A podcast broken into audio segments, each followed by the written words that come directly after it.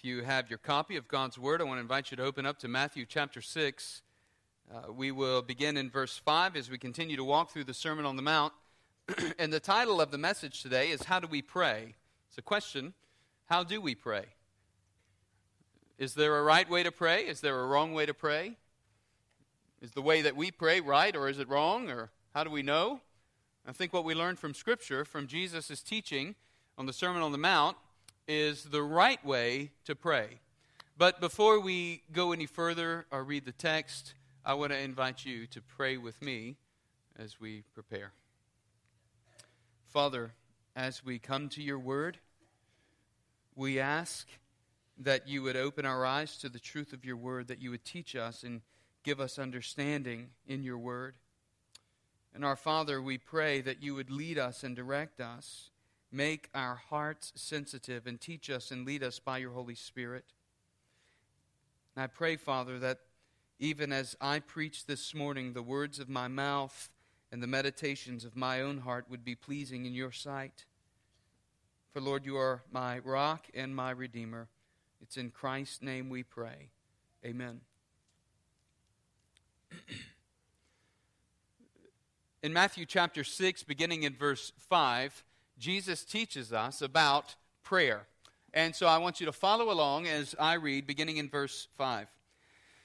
And when you pray, you must not be like the hypocrites, for they love to stand and pray in the synagogues and at the street corners, that they may be seen by others.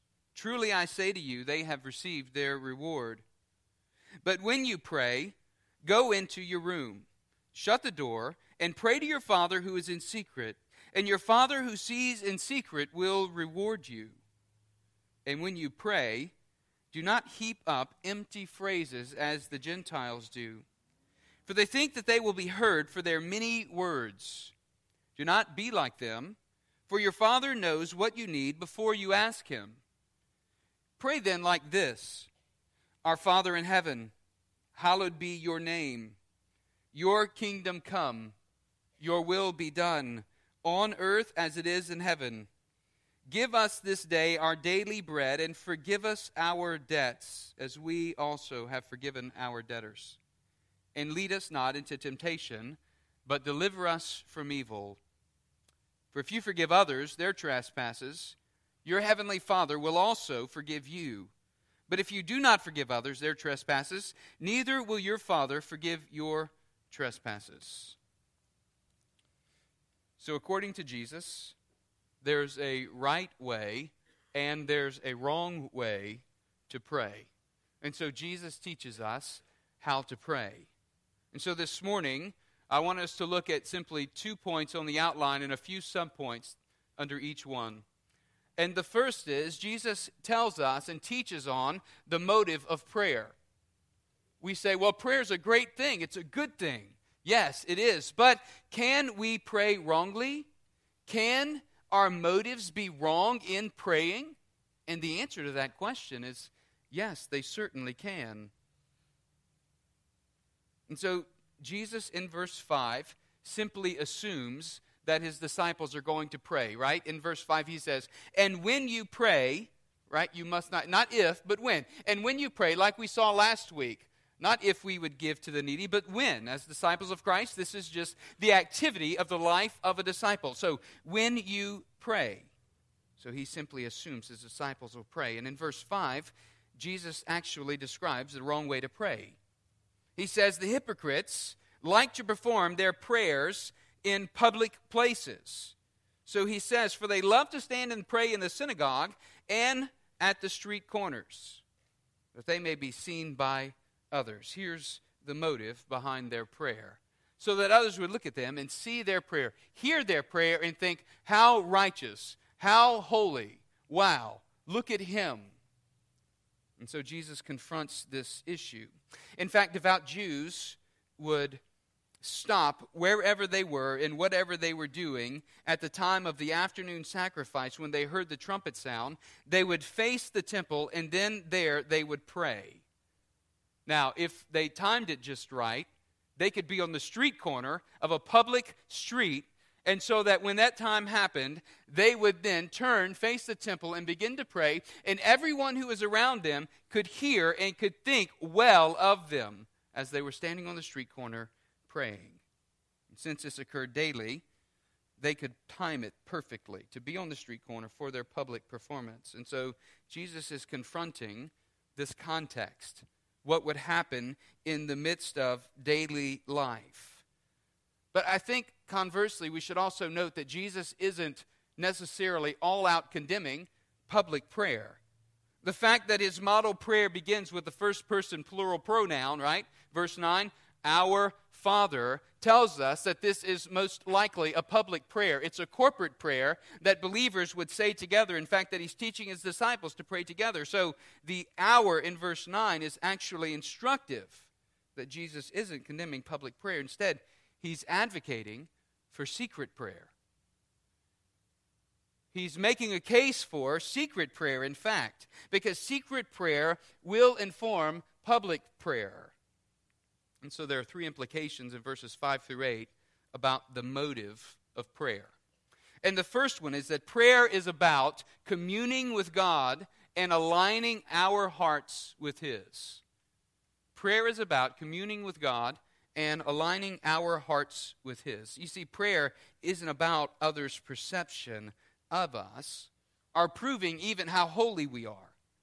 Jesus is teaching that we can't be hypocritical in our prayers because the one person we cannot fake out is God. He knows. He knows all things. We can't be hypocritical in coming to God. And so hypocritical prayers are addressed to man, but pious, righteous prayer is addressed to God. And this is what Jesus is driving home. One man quipped to another after a prayer had ended, he said, That was the most eloquent prayer addressed to an audience of people that I've ever heard. Right? Sometimes we can try to shape and mold and fashion a prayer so that it impresses all of the hearers. But the question is does it make its way into the presence of God? Is it being heard by God? And so, this is a temptation for those who would script out prayers, especially in the context of a large ecumenical meeting, or maybe even in the case of an inauguration. You know, and so I think as believers, we're going to be careful not to judge someone else's prayer. That's up to God. And so I'm not advocating for that. But what I am advocating for is as believers, when we come before God and we pray to God, that we must be authentic in our prayer and that the secret prayer life of the disciple of Christ then informs the public prayer life of the disciple. And so, the best corrective to hypocritical public prayer is authentic private prayer. Public prayer should flow from authentic private prayer. The second implication I think we need to see in verse 6 is the reward of prayer is answered prayer. The reward of prayer is answered prayer. He says, But when you pray, go into your room, shut the door, and pray to your Father who is in secret, and your Father who sees in secret will reward you. Let me say the, the greatest reward of prayer is communion with God. For what are we doing when we pray to God? Well, we're coming to Him to speak, to commune, to enter His presence, and to enjoy His presence. And so the greatest reward of prayer is actually communion with God. There are several notable truths that we need to understand regarding, I, I think, regarding the reward of prayer. And the first is this when we petition God through prayer, when we petition God through prayer, we must be ready to be used by God to answer that prayer when we petition God, believer, when you go to God in prayer about a particular issue or circumstance that you're faced with in life, you must be ready to at least be part of the answer to the prayer that you're bringing before God. What do I mean by that? Well, I mean if we pray something like, God, give me deliverance from this sin. Well, I think that means that we're going to have to work diligently in renewing our minds and memorizing Scripture and, and guarding our lives against this particular sin.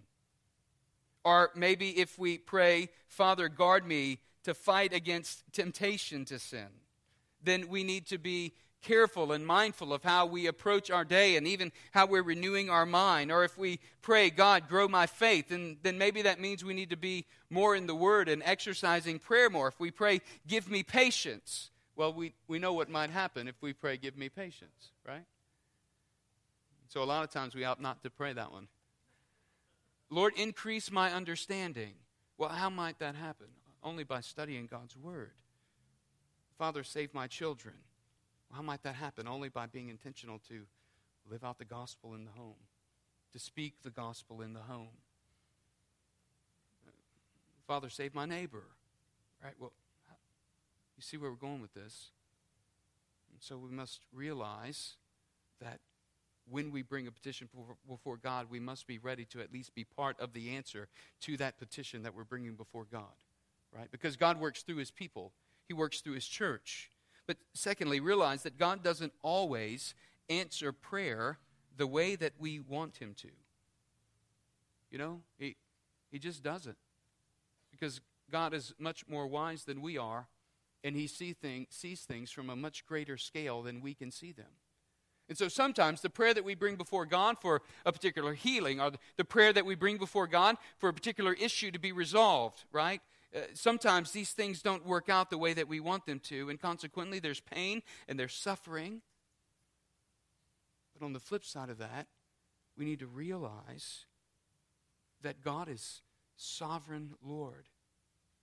And while He wants what's best for His children, sometimes what's best for her can best for us can hurt. Sometimes there's difficulty in walking through a particular issue in our life. Sometimes there's difficulty in, uh, in, in, weeding out things that need to be weeded out. There's a, there's a battle, there's a struggle, there's a, there's a real fight inwardly to battle against a temptation or a sin that, that rages deep within. And that's a hard process. Sometimes that hurts. I think what we need to do is realize that God doesn't always answer prayer the way that we want Him to. The second implication is that, or rather, the third implication is gaining a hearing with God. Gaining a hearing with God is not determined by the length of our prayers, but by the nearest, nearness, by the nearness of our hearts and minds to His. This word, Father, in verse 6 And your Father who sees in secret will reward you. And verse 8 Do not be like them, for your Father knows what they need before what you need before you ask him. This word father implies sonship. It implies relationship. It implies implies lordship. And it it it, it means that we would have this relationship with the heavenly Father. It's this language that's used of family. And in verse 7, this word, and when you pray, don't heap up empty words as the Gentiles do. This word for Gentiles in verse 7 should be understood in the sense of pagan, meaning all non Christians even Jews, people outside of the family of God, because this understanding of father, it means relationship. It means being brought into the covenant family of God. And this is what Jesus is teaching his disciples to look forward to. And so, if we've not yet become children of God, then we're not able to enter the Father's presence with our petitions. You know, I think there are many moral deists in churches across America. And what I mean by that is they have a good sense of morality, of right and wrong, and they believe that there is a God, that He exists, but they've never really connected this dot of, or connected this understanding of Jesus Christ being God in flesh, paying for our sin, and then paying the debt that we owed so that we might have a relationship with the Father through Christ the Son. And so, what, what Jesus is saying here is that in the approach to God, we're coming to Him as the loving Father. So, for them, for, for the New Testament believer, for those who have a relationship with the Father, God is a loving Father. But for those who those who don't, who've never surrendered their lives to Jesus Christ, for them God is not a loving Father, but God is a, a, righteous judge. And without Christ, they will hear the terrible words that Jesus says in the same Sermon on the Mount, Matthew 7 21 through 23. On the day of judgment, Jesus will say, Not everyone who says to me, Lord, Lord, will enter the kingdom of heaven, but the one who says, the one who does the will of my Father who is in heaven. On that day, listen, on that day, many will say to me, Lord, Lord, did we not prophesy in your name and do many wonderful works in your name? And then I will declare to them, I never knew you. Depart from me, you workers of lawlessness. I mean, these were people who thought they were doing righteous works and good works, things that would gain them entrance into the kingdom of heaven. But what Jesus is saying is no, if you've missed the Son, then you've missed entrance into the kingdom of heaven. And so, what Jesus is doing is he's teaching us the right way to pray, the right way to know the Father. And the right way to know the Father is through Christ the Son. So let me just say if that describes you this morning, then hear my plea and hear God's call to repent, to turn from your sin and to place your faith in Jesus Christ by confessing Him as Lord and surrender your life to Him? In verse 8, he says, For your Father knows what you need before you ask Him. This means that there's great comfort and confidence for the child of God in approaching God.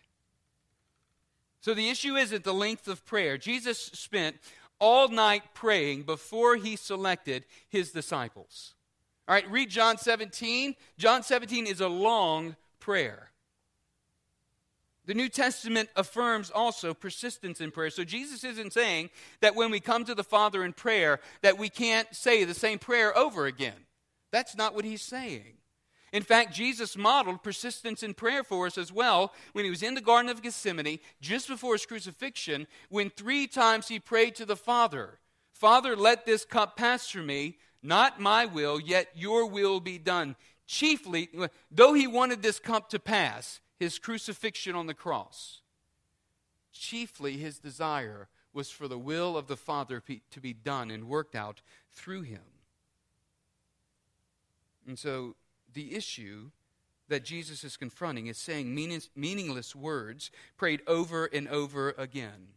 I've, I've been in services where people have just vainly recited the same phrase over and over again, perhaps thinking that by repeating the name of Jesus over and over and over again, that their prayer would be answered more quickly or that they were being more fervent. Or I've seen in the charismatic church where where they vainly recited an unintelligible phrase repeatedly over and over. Or I think that practicing Catholics, and particularly those who pray a prayer a particular number of times as instructed by a priest after confession as a prayer of penance, I think they're in danger of simply going through the motions in wrong with a wrong motive, right? Because let's remember what prayer is. Now, I'm not picking on Catholics because I think we as Baptists in any other denomination do the same thing. God calls us to engage our minds when we enter in prayer, to be authentic before Him. And that's what Jesus is challenging us to here to authentic, righteous prayer to mindfully engage with God. You know, it, it's ironic that we could take the same prayer that Jesus gave us as an illustration of how not to pray, and we can pray it in the very way that he tells us not to pray. Right? I think it's good to memorize the Lord's Prayer. We've taught our kids the Lord's Prayer. But we've got to be careful that when we begin saying the Lord's Prayer, that we don't go to some mindless place and just begin saying things in resuscitation. The point is that we need to be intelligible with what we're saying. We need to engage our minds and our hearts as we're praying to the Father. And so our focus in prayer shouldn't be on the number of times that we say things or just getting to the end. Our focus then should be on authentically coming before God and speaking with the God of the universe. So when we pray, when we pray, we're agreeing with God for His will in our lives and for those whom we intercede. When we pray, we're agreeing with God for His will to be done in our lives and for His will to be done in the lives of those for whom we intercede. And so, hear me out. God answers prayer, He hears. He answers the prayer of his people, even as we have seen this morning in our testimonies. He may not answer our prayers in the way that we want him to, but he answers prayer. Joni Eareckson Tada said, Sometimes God allows what he hates to accomplish what he loves. I thought that was a profound statement to help us understand how God is at work in the midst of our lives. Sometimes God allows what he hates to accomplish what he loves. So here's the thing how we pray, church, how we pray reflects our view of the character of God. And what Jesus cautions us against is hypocritical prayer. What Jesus exhorts us to is authentic prayer. Do we approach God authentically? Do we approach God authentically? What about when we sit down before the meal to pray? Is it just an exercise we do out of habit so we can get to the real thing that we're doing, eating? Or what about when we kneel down with the kids to pray at night before going to bed? Are we being authentic, church, believer? Are you being authentic in your prayer life? So the motive of prayer is authentic, mindful communing with God, right? It's being authentic in His presence, communing with the Father. The model of prayer is seen in verses 9 through 15. And if we don't make it all the way through, we'll, we'll come back and pick it up next week. One scholar gives this kind of outline for the Lord's Prayer. It kind of is three, three points. First, when we come to God, we're orienting ourselves to God. Secondly, when we come to God, we're, we're praising God. And then thirdly, we're petitioning God. We're orienting ourselves to God, we're praising God, and then we're petitioning God. When we orient ourselves to God, we're saying this is this is who we're praying to, right? And then praising God, we're declaring who he is and what he has done. We try to model this even in our services every Sunday when we come together. We begin with a prayer of praise and adoration. As we come together, we want to adore God and we want to praise Him for who He is. And then for petitioning God, we're confessing our dependence upon Him.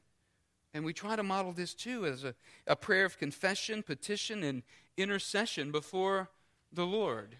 And so this is what our this is intentional, right? This is what we are to do as we come into God's presence, as we come to pray before Him. So, first, let's look at verse 9 with orienting ourselves to God. Jesus begins with the words, pray then like this Our Father in heaven. Why is the word Father significant? Why is it significant that Jesus teaches his disciples to pray to Yahweh and to address him as Father? if you think about this, this is a revolutionary way for the church to come to God, for disciples, for believers to come and to approach God the term Father, the name Father, it, it speaks to the immanence of God. It speaks to his closeness, right? That's what immanence means. His closeness, his approachability. So, the Father, it speaks to the context of, of family. And in saying our Father, we're saying, God, you care about us, and we can approach you because you take a deep interest in creation and you take a deep interest in our lives. So, for the disciple, for the first century believer, this is new. They've never thought about approaching God like this a, as a father. They've only thought about God as being one who is distant and far off. But isn't this the point of what Jesus is teaching us? That because of Christ, He is the way that we come to the Father.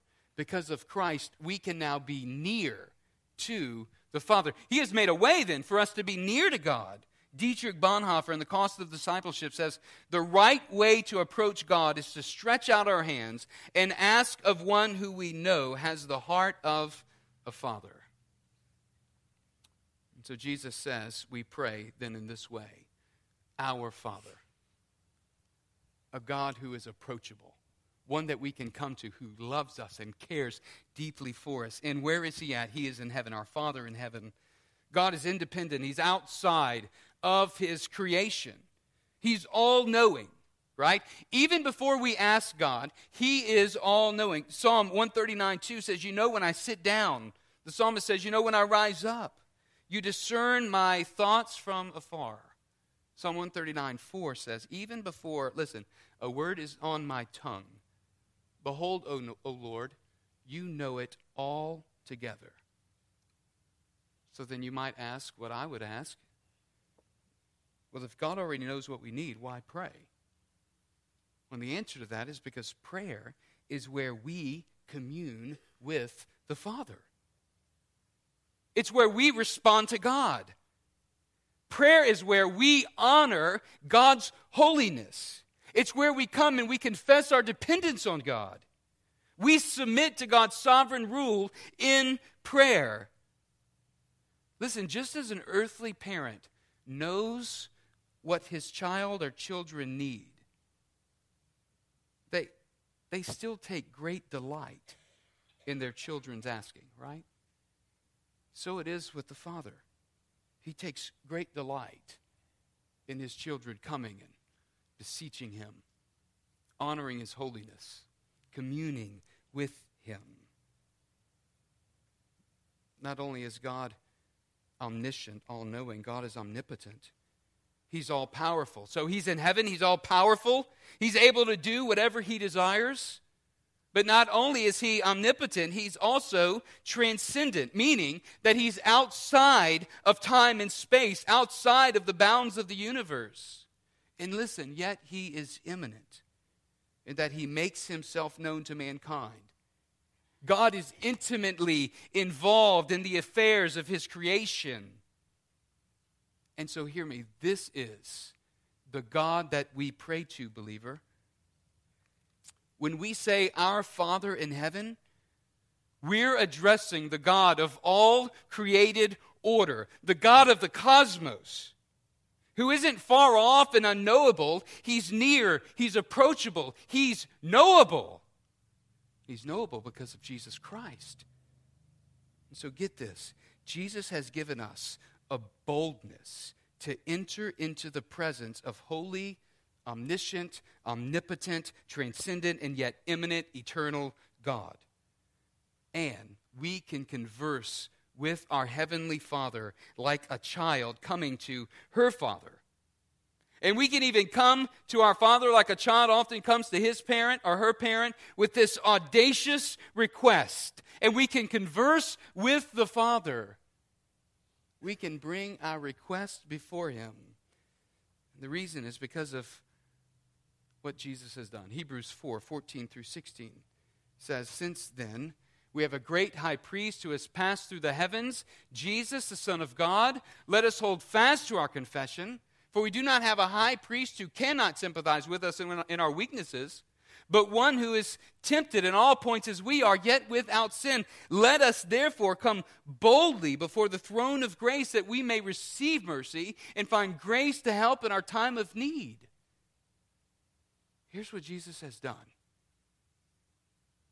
He has made a way for us to enter into the Father's presence so that we don't just think about Him as a God that is holy and otherworldly that we cannot approach, but Jesus has actually made the Father approachable. Jesus has stepped down and he's made a way for us to enter into the Father's presence. Andrew Murray in the Ministry of Intercession writes Beware in your prayer, above everything, of limiting God, not only by unbelief, but by fancying that you know what he can do. What an all powerful God we serve. Prayer, prayer works. We accomplish great things through God's power in prayer. And what I mean by that is God is accomplishing great things as, as here He's beseeching us to come and, and to come before Him to pray. One other source said, faith does not operate in the realm of the possible. There's no glory for that. For, there's no glory for God in that which is humanly possible. Faith begins where man's power ends. So I wonder if the way we pray to this God would astonish anyone. Are your prayers astonishing? Are they audacious? Are we asking God for things that are not humanly possible? Are we faithfully coming before God, seeking Him to do a work that He can get the credit for, but not that we can take credit for? Or are we simply relying on our own strength in our own way, in our own mind, our own provision to get us through each day? We ought to be praying for God to do the humanly impossible because that's the kind of prayer Jesus challenges us to. Because that's the kind of God that we serve a God who has defeated sin and death and Satan. And so Jesus says we begin prayer by orienting ourselves to who God is our Father in heaven. And secondly, we continue. We continue by praising God. There in verse 9 Hallowed be thy name. You don't have to raise your hand, but I wonder how many of us have said this prayer but really don't understand what hallowed be thy name means. It's Old English. We've kind of lost what that means in translation, right? And so if we're not careful, we become like we become one who's reciting vain or empty words. And so this this prayer, hallowed be thy name, it it means God may your name be treated as holy. God, may your name be set apart from everything else through my life. May your name be treated as sacred. May it not be profaned.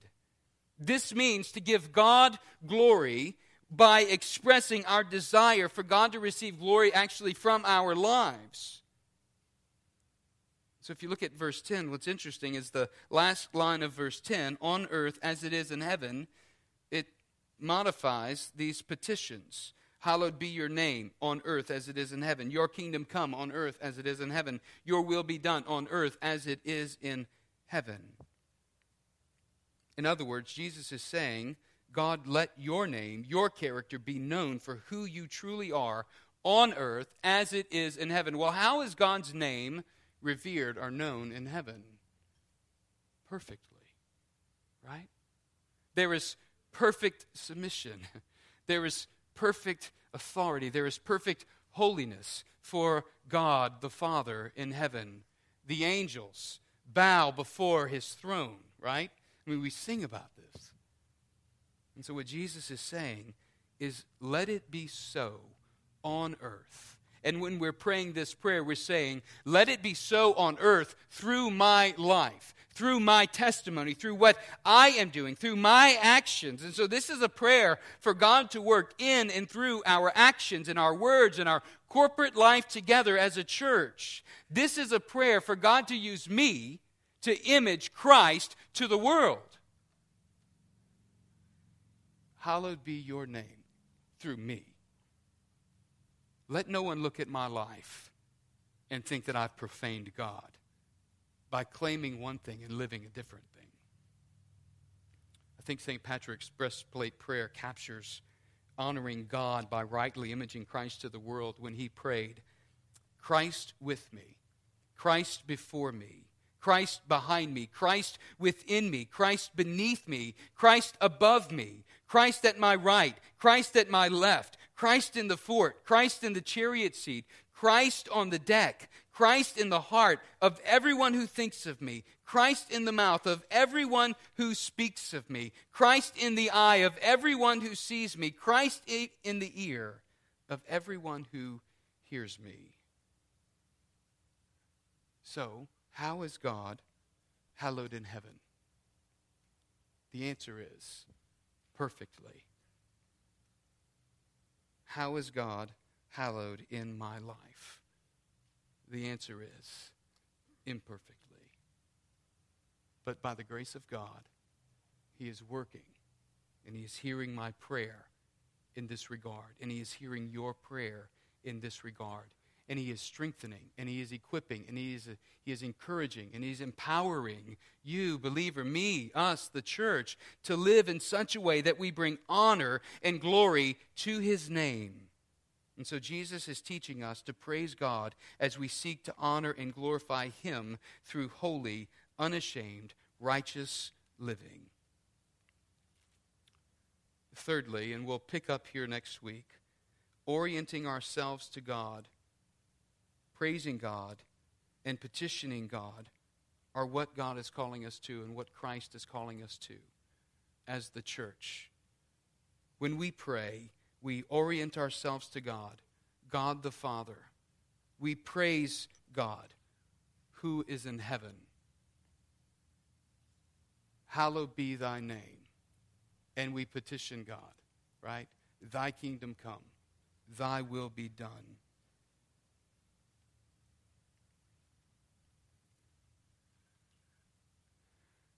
God desires to work through his people to accomplish His will on earth as it is in heaven, to bring that to fruition through the life of the church. And so, the challenge for us as we leave here this morning is to meditate upon the truth of God's Word, even to take this prayer and to practice it anew this week. To go before the Father praying, as the prayer says, thinking through the implications of this text and as we come back next week, should the Lord give us next week, we'll see how these petitions play out in our daily lives. Would you pray with me? Our Father in heaven, as we come before you this morning, we exalt you. We lift high your name. God, we praise you that you are above all, that you are Lord of all. God, we praise you that you care deeply for us and that you entreat us to come to you. And Father, we praise you that because of Jesus Christ, you have made a way for us to enter into your presence. Thank you, Jesus, that you have satisfied the wrath of the Father against our sin. And you have made a way for us to know and to enter into the presence of the Father. And now, Lord, as we continue in this time of worship, we want to worship you in spirit and in truth, acknowledging that you are the God of heaven and that we are in your presence, and that as we worship you, we come transparently and we come humbly. For it's in Christ's name we pray. Amen. Would you stand?